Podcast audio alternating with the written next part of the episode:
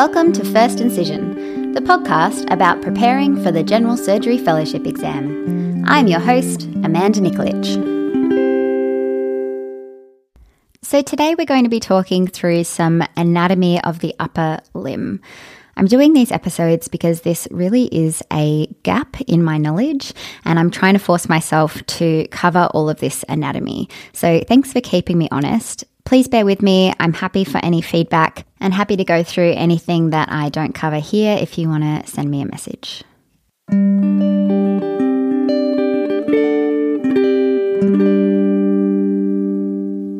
So let's get started with the upper limb. I found it a little hard to think how I would structure these episodes, but in the exam and the anatomy section, I think they really can ask you just about anything. So I'm just going to talk through some of the different anatomical aspects, starting with the bones of the shoulder girdle, going into the muscles, and we'll see where it takes us from there. So let's start off with the clavicle. The clavicle or collarbone is about a 14 centimeter long bone that connects the arm to the thoracic cage. It does this through a connection at the sternoclavicular joint and attaches at its distal end at the acromioclavicular joint. It's basically a strut that stops the scapula from rotating anteromedially. The scapula is the next bone that attaches the thoracic cage to the arm. This is a triangular shaped bone that sits on the posterior surface of the thoracic cage. It has a number of anatomical features, including a spine, which does have a lateral projection, which is called the acromion. The main body of the scapula on its superior surface has a little notch, which is the notch for the suprascapular nerve. And from this notch, it continues on laterally to become the coracoid process. And importantly, on its lateral border as well, there is the glenoid, which forms part of the ball and socket joint of the shoulder um, and articulates with the humerus to extend down into the arm. So, given I've mentioned the humerus, the humerus is the bone of the arm. It has a number of features. So, obviously, the articular surface of the humerus articulates with the glenoid of the scapula. This articular surface is considered the head of the humerus, and the anatomical neck is the line between the articular surface of the head and the articular margin. This is different from the surgical neck, which is where most fractures occur, and this is somewhat distal to that and is relevant because the axillary nerve winds around behind the surgical neck of the humerus. The uh, neck of the humerus then goes on to the lesser tuberosity and the greater tuberosity, which have a number of muscular attachments. And between these two tuberosities is the intertubercular or the bicipital groove of the humerus. Extending down from the head, neck, and tuberosities of the humerus is the shaft of the humerus. And this is marked by the radial groove. And at the end of the humerus is the medial and lateral epicondyles. And between these are the articular surface of the elbow, which articulates obviously with the elbow joint.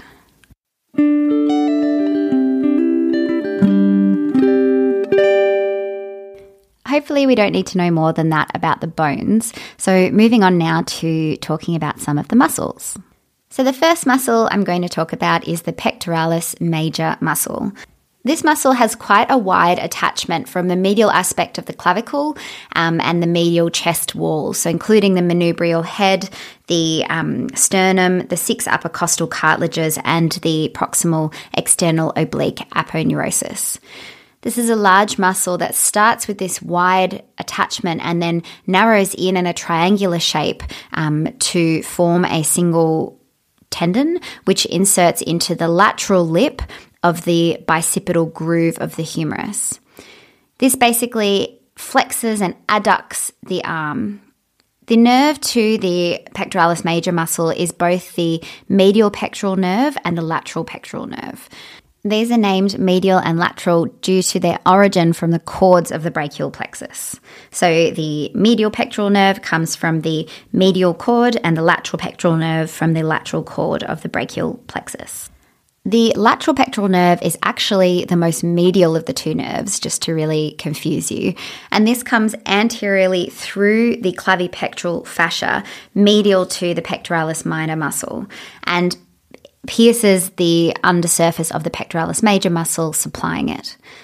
The medial pectoral nerve is lateral, just again to be confusing. And this actually pierces the pectoralis minor muscle and so does also supply the pectoralis minor muscle.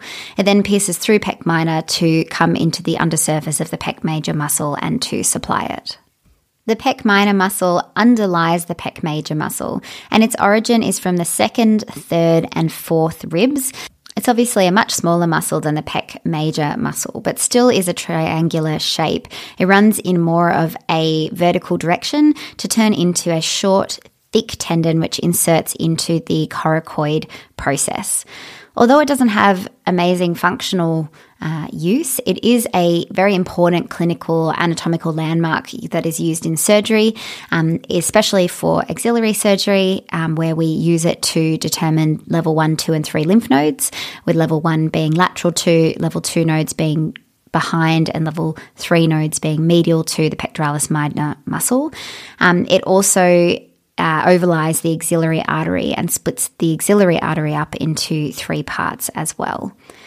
The nerve supply to the pec minor muscle, as I've mentioned, is by the um, medial pectoral nerve, which traverses the muscle before supplying the overlying pec major muscle. The next muscle to talk about is the serratus anterior muscle. This is a broad muscle with multiple origins all the way along the thoracic cage. Its origin is from the upper eight ribs and the anterior intercostal membranes, um, all along the midclavicular line. And it also interdigitates in the lower four of these eight ribs with the origins of the external oblique muscles in those locations. Its insertion is quite broad and basically is the costal surface of the scapula, which explains why loss of function of this muscle allows winging of the scapula, because those fibers are usually pulling the scapula back down onto the thoracic cage. The innervation of the serratus anterior is by the long thoracic nerve. And this is a nerve that arises from C5, 6, and C7 from the actual roots of the brachial plexus. This nerve passes um, over the superior border of the serratus anterior muscle and runs down along the muscle just posterior to the mid axillary line where it can be damaged during a axillary lymph node dissection. Um, it's usually found on the surface of the muscle, deep to the fascia, um, but that fascia can be lifted up with retraction, so often you have to sweep it back down onto the muscle. So the next one to talk about is the latissimus dorsi muscle. This is a very large muscle and it covers quite a lot of the back when you're looking at um, prosected specimens. Um, it commences above at the spine of the T7 vertebrae and takes its origin along all of the spinous processes and supraspinous ligaments of the lumbar and sacral vertebrae and also um, attaches from the posterior part of the crest of the ilium. It then fans from this large inferior medial origin in a supralateral direction, and the muscle fibers converge into a single tendon. The muscle fibers spiral around the lower border of teres major. It forms the lower border or, or, the posterior axillary fold, and then this flat tendon inserts into the intertubercular groove of the humerus. The innervation of the latissimus dorsi muscle is via the thoracodorsal nerve, which is a branch from the posterior cord of the brachial plexus, and this comes from C6, C7, and C8. This nerve is at risk during axillary lymph node dissection as it runs on the posterior wall of the axilla on the anteromedial surface of the um, latissimus dorsi muscle. It comes out from behind the axillary vein from that posterior cord of the brachial plexus um, and travels down with the thoracodorsal artery and vein as the thoracodorsal bundle in the posterior aspect of the axilla.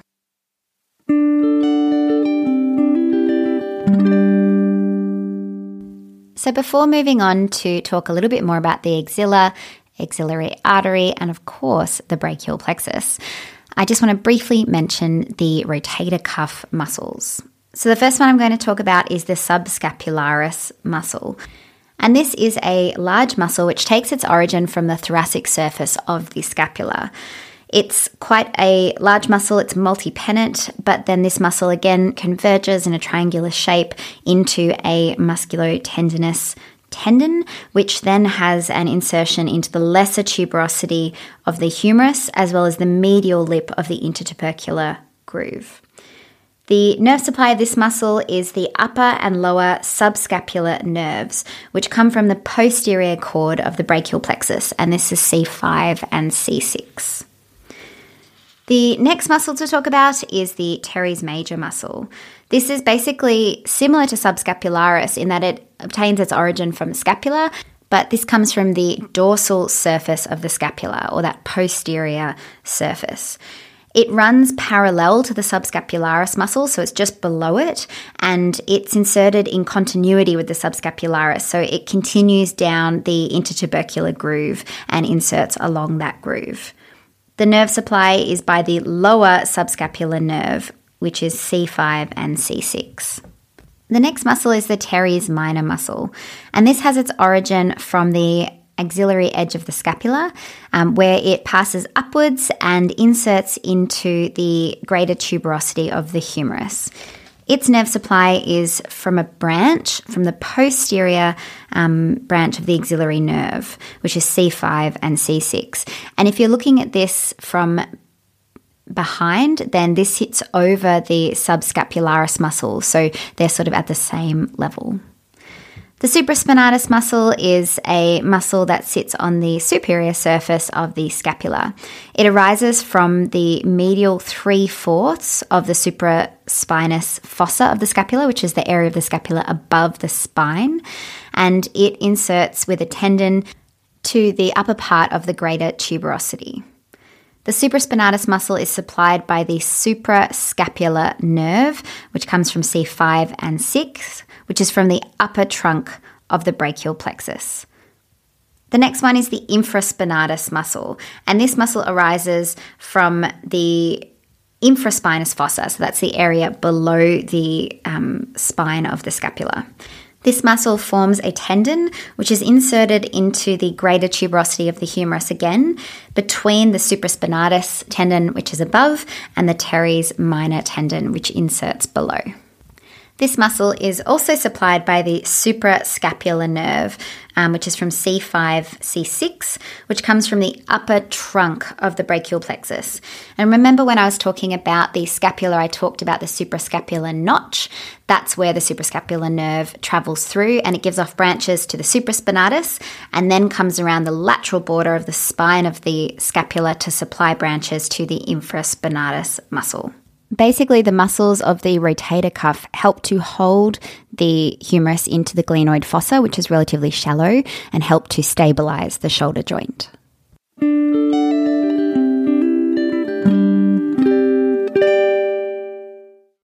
So, I've already mentioned a few aspects of the brachial plexus, so why don't we spend some time talking through that now? I would love to also plug Robert Whitaker and his book Instant Anatomy. This has gotten me through many a anatomy exam um, and has great summaries of all of the sort of main anatomical things that you need to know. He also has a fantastic podcast, um, Instant Anatomy podcast, where he runs through all different aspects of anatomy, um, including a podcast on the brachial plexus. So if you want to hear some more detail or a proper anatomist going through this, then feel free to have a look at his podcast. So the way he describes it as well, I quite like in that Teaching the brachial plexus can be done in two ways. One is starting proximally and moving distally, and the other way is actually starting distally and moving proximally. And I quite like this because we all know what the main nerves in the arm are. So thinking about them as the product of the brachial plexus gives us a little bit of background about, you know, what's going to be happening in the brachial plexus. So the nerves in the arm that we all know are the musculocutaneous nerve, the median nerve, the ulnar nerve, the radial nerve, and the axillary nerve. And these are all basically terminal branches of the brachial plexus. So keep that in mind as we're moving through this description. So the brachial plexus is formed by the anterior primary rami of C5, C6, C7, C8, and T1. And these uh, anterior primary rami are considered the roots of the brachial plexus, and they are found between the anterior and middle scalenus muscles. These roots then exit between these two muscles to enter into the base of the posterior triangle of the neck, and these become the trunks. So they merge to become the upper, middle, and lower trunks. And the way that these are formed is the upper trunk is formed by C5 and C6. The middle trunk is a continuation of C7, and the lower trunk is the combination of C8 and T1 nerve roots. The trunks of the brachial plexus then go behind the third part of the subclavian artery to be found behind the middle part of the clavicle, which is where the divisions occur. And the divisions are basically that each of the upper, middle, and lower trunks divide into an anterior and posterior branch. These branches then combine to form the lateral, medial, and posterior cords of the brachial plexus. And these can be found around the axillary artery, and their position of medial, lateral, and posterior have to do with their relationship to the axillary artery.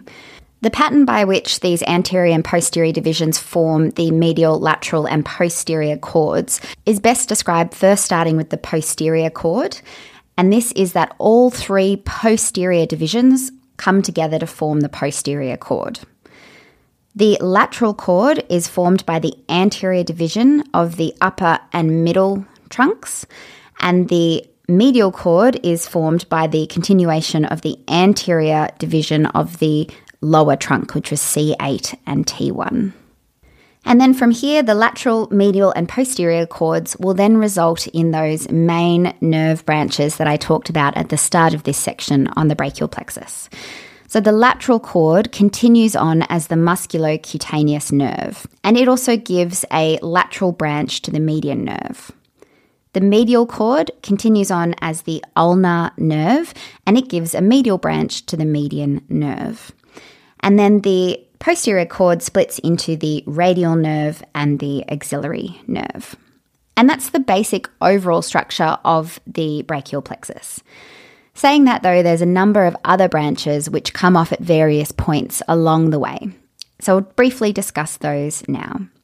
So, starting with the roots, so these are the anterior primary rami of C5, 6, 7, 8, and T1. There's three branches that come off the roots. The first is a branch that's just from C5, and this is the dorsal scapular nerve, and this supplies the levator scapulae and the rhomboid muscles. There's one branch that comes off C5, C6, and this is the nerve to subclavius. And then there's one nerve that comes off C5, 6, 7, and this is the long thoracic nerve, which is the nerve that supplies serratus anterior. The next little branch to know about comes from the upper trunk of the brachial plexus. So this is that C5, C6 coming together to form the upper trunk. And the branch here is the suprascapular nerve, which we just discussed when we were talking about the supraspinatus and infraspinatus muscle. So this comes off and travels posteriorly through the suprascapular notch to supply those muscles. The next branches to talk about are from the lateral and medial cord.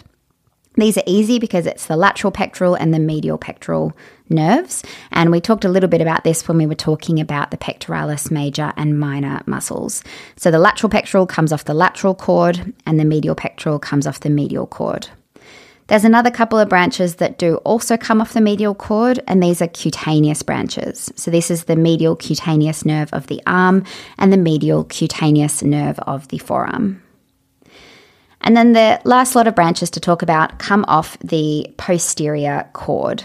And so this is the upper and lower subscapular nerves, which supply the rotator cuff, so subscapularis and teres major. And then also the thoracodorsal also comes off the posterior cord. And this is that nerve to latissimus dorsi that travels down the posterior aspect of the axilla. There's another couple of nerves to know about. So, from the axillary nerve, this travels posteriorly through the quadrangular space to supply the shoulder joint, the deltoid, the regimental patch of skin, and also gives off an upper lateral cutaneous nerve of the arm and also supplies some supply to teres minor. It Does seem like a lot, but definitely go through this podcast and have a look at some pictures of the brachial plexus and it will make more sense. I think this is one of those things I'm definitely going to put on my list to cram before the exam.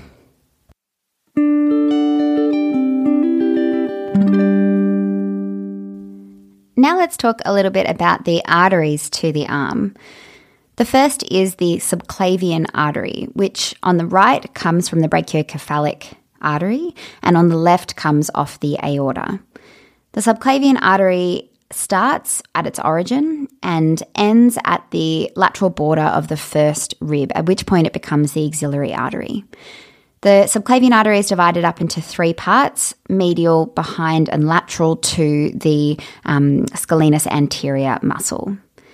It has a number of branches. The first part has the vertebral artery, the internal thoracic or internal mammary artery, which terminates as the superior epigastric and musculophrenic, and also the thyrocervical trunk, which gives off the inferior thyroid, inferior laryngeal, and the ascending and superficial cervical arteries.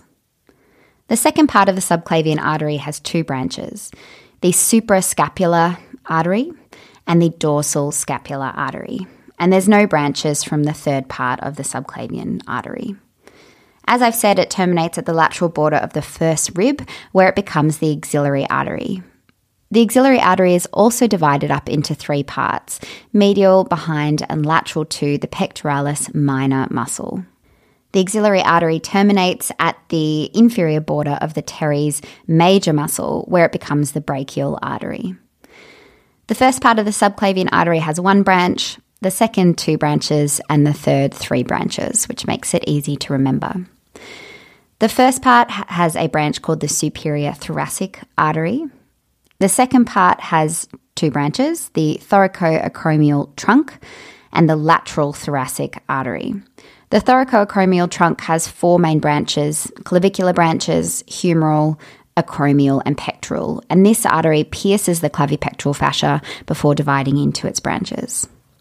The lateral thoracic, we've mentioned in other episodes, is an important supply to the breast. The third part of the axillary artery has three branches the subscapular artery, which terminates as the thoracodorsal artery, which we know travels with the thoracodorsal nerve um, to supply the latissimus dorsi down the posterior aspect of the axilla. And the circumflex scapular artery is the other terminal branch of the subscapular artery off the third part of the axillary artery. The other two branches of the axillary are the anterior and posterior circumflex humeral arteries. Continuing on from the axillary artery is the brachial artery, which is the main artery of the arm. The brachial artery terminates in the cubital fossa at about the level of the neck of the radius, where it divides into the radial and the ulnar arteries. The artery initially courses from the medial aspect of the humerus to rotate around and sit anterior to the humerus from about its midpoint. It's crossed anteriorly by the median nerve at about the midpoint of the arm. So the median nerve initially sits lateral to it and then comes to lie medial to it. It has a number of branches, including proximally the profunda brachii artery, which travels with the radial nerve in the radial groove of the humerus, initially passing with the radial nerve um, through the lower triangular space. The profunda brachii gives off a branch um, that is a collateral to the radial vessel down below, so it'll join into the radial artery um, in the forearm. And there's also a ulnar collateral vessel which comes off the brachial artery itself, which will also join the ulnar artery further down in the forearm. The brachial artery itself runs relatively superficially, immediately deep to the fascia um, of the arm, just in the intermuscular septum, so sort of between the biceps muscle and the triceps muscle.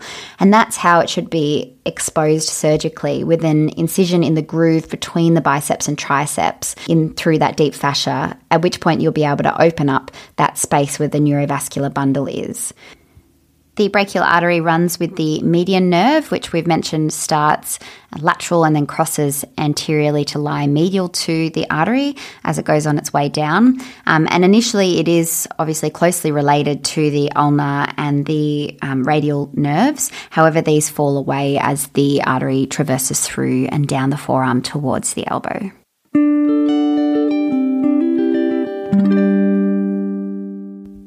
So let's talk about the anterior and posterior compartment of the arm next.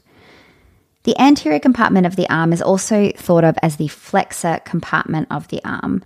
The flexor compartment has three main muscles, and all three of these muscles are supplied by the musculocutaneous nerve, which now we know everything we need to know about the brachial plexus, is a continuation of the lateral cord of the brachial plexus. So it has innervation from C5, C6, and C7.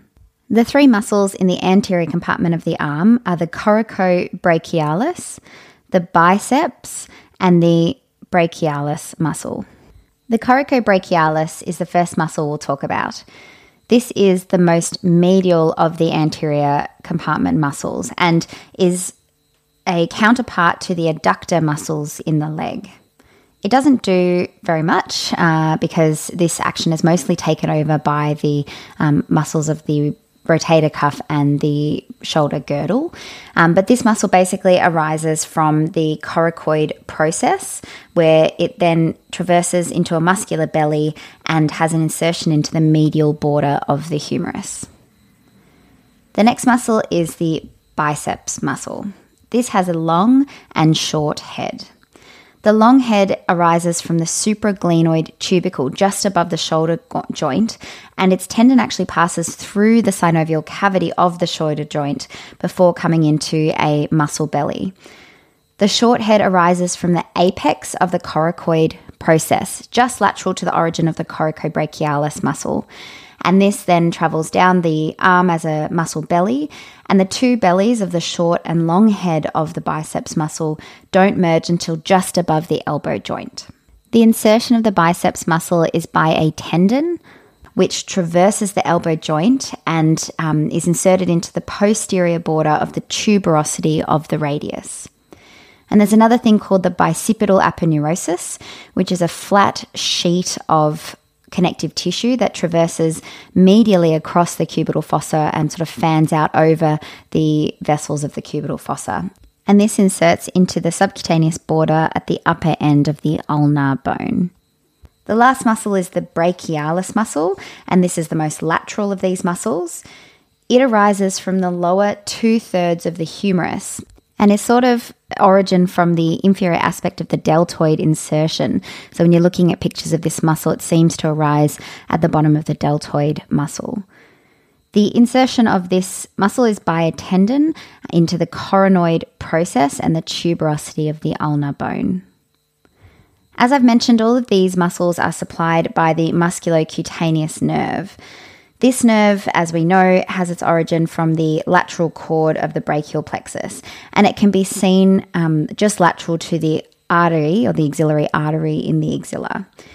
It then pierces into the coracobrachialis muscle, which is that medial muscle, and actually travels through the muscle before coming out to lie between the biceps and the brachialis muscle, to which it supplies with numerous branches as it traverses down the arm. The musculocutaneous nerve terminates at the lateral margin of the biceps tendon to become the lateral cutaneous nerve of the forearm. When talking about the arm, it's also important to mention both the median nerve and the ulnar nerve, as these do traverse this anterior compartment. The median nerve travels on the anterior aspect of the brachial artery and travels from lateral to medial, as we've already discussed. It doesn't give off any branches in the arm, but is travelling with these vessels just anterior to the intermuscular septum. In the cubital fossa, it can be seen sitting just medial to the brachial artery. The ulnar nerve also traverses the anterior compartment of the arm. It initially lies posterior to the vessels, and as it traverses down the arm, it starts to move posteriorly, and about two thirds of the way down will pierce the medial intermuscular septum to enter into the posterior compartment of the arm. It then travels around the humerus to end up lying in the groove behind the medial epicondyle of the humerus. And again, this nerve doesn't give off any uh, branches in the arm.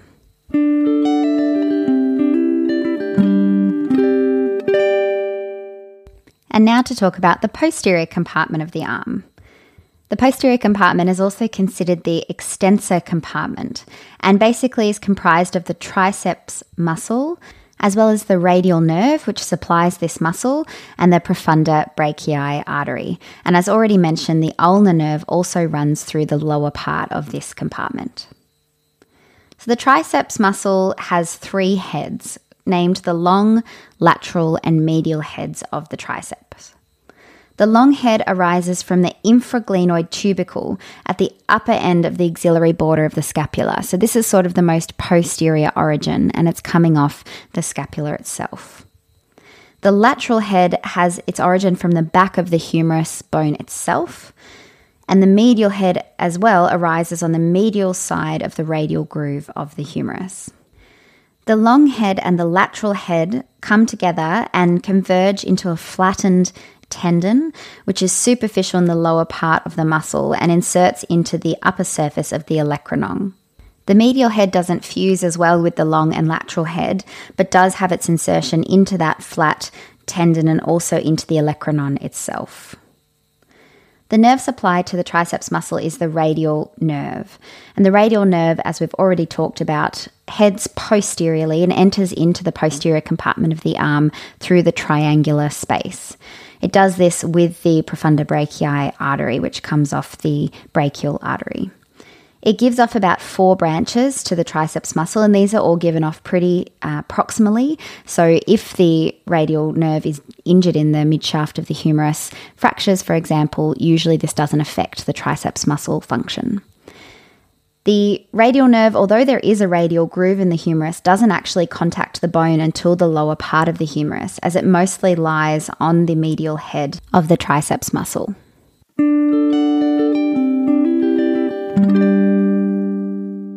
And last but not least, just a short mention about the venous drainage of the arm. So the veins in the arm include both a deep and superficial venous system. The deep system is basically the brachial veins, of which there are two that lie either side of the artery. These veins have accompanying perforating veins that run between the deep and superficial veins of the upper limb. The superficial veins of the upper limb are basically the basilic and the cephalic vein. The basilic vein originates from the hand in the dorsal venous network of the hand it ascends superficial to the investing fascia of the arm in the medial aspect of the arm. The cephalic vein also arises from the dorsal venous network of the hand. It ascends again superficial to the investing fascia in the lateral aspect of the arm. The cephalic vein runs up laterally and passes in the groove between the deltoid muscle and the pec major muscle before piercing the clavipectoral fascia um, quite proximally up in the arm um, to drain into the axillary vein. The basilic vein pierces the deep fascia of the arm quite uh, distally, so about the midpoint of the arm, and it will drain into the brachial veins or into the axillary vein.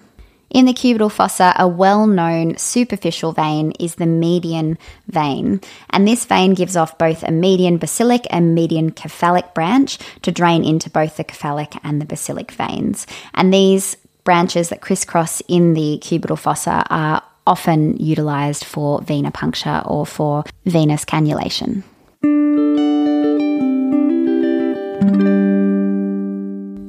So that's it for this episode on anatomy of the shoulder, brachial plexus, and arm. Once again, remember to rate, review, and subscribe as it makes it easier for other people to find this podcast. It's time to close up. Thanks for listening to First Incision. If you have any comments or feedback, send us a message at firstincisionpodcast at gmail.com or follow us on Instagram at First Incision. Happy studying!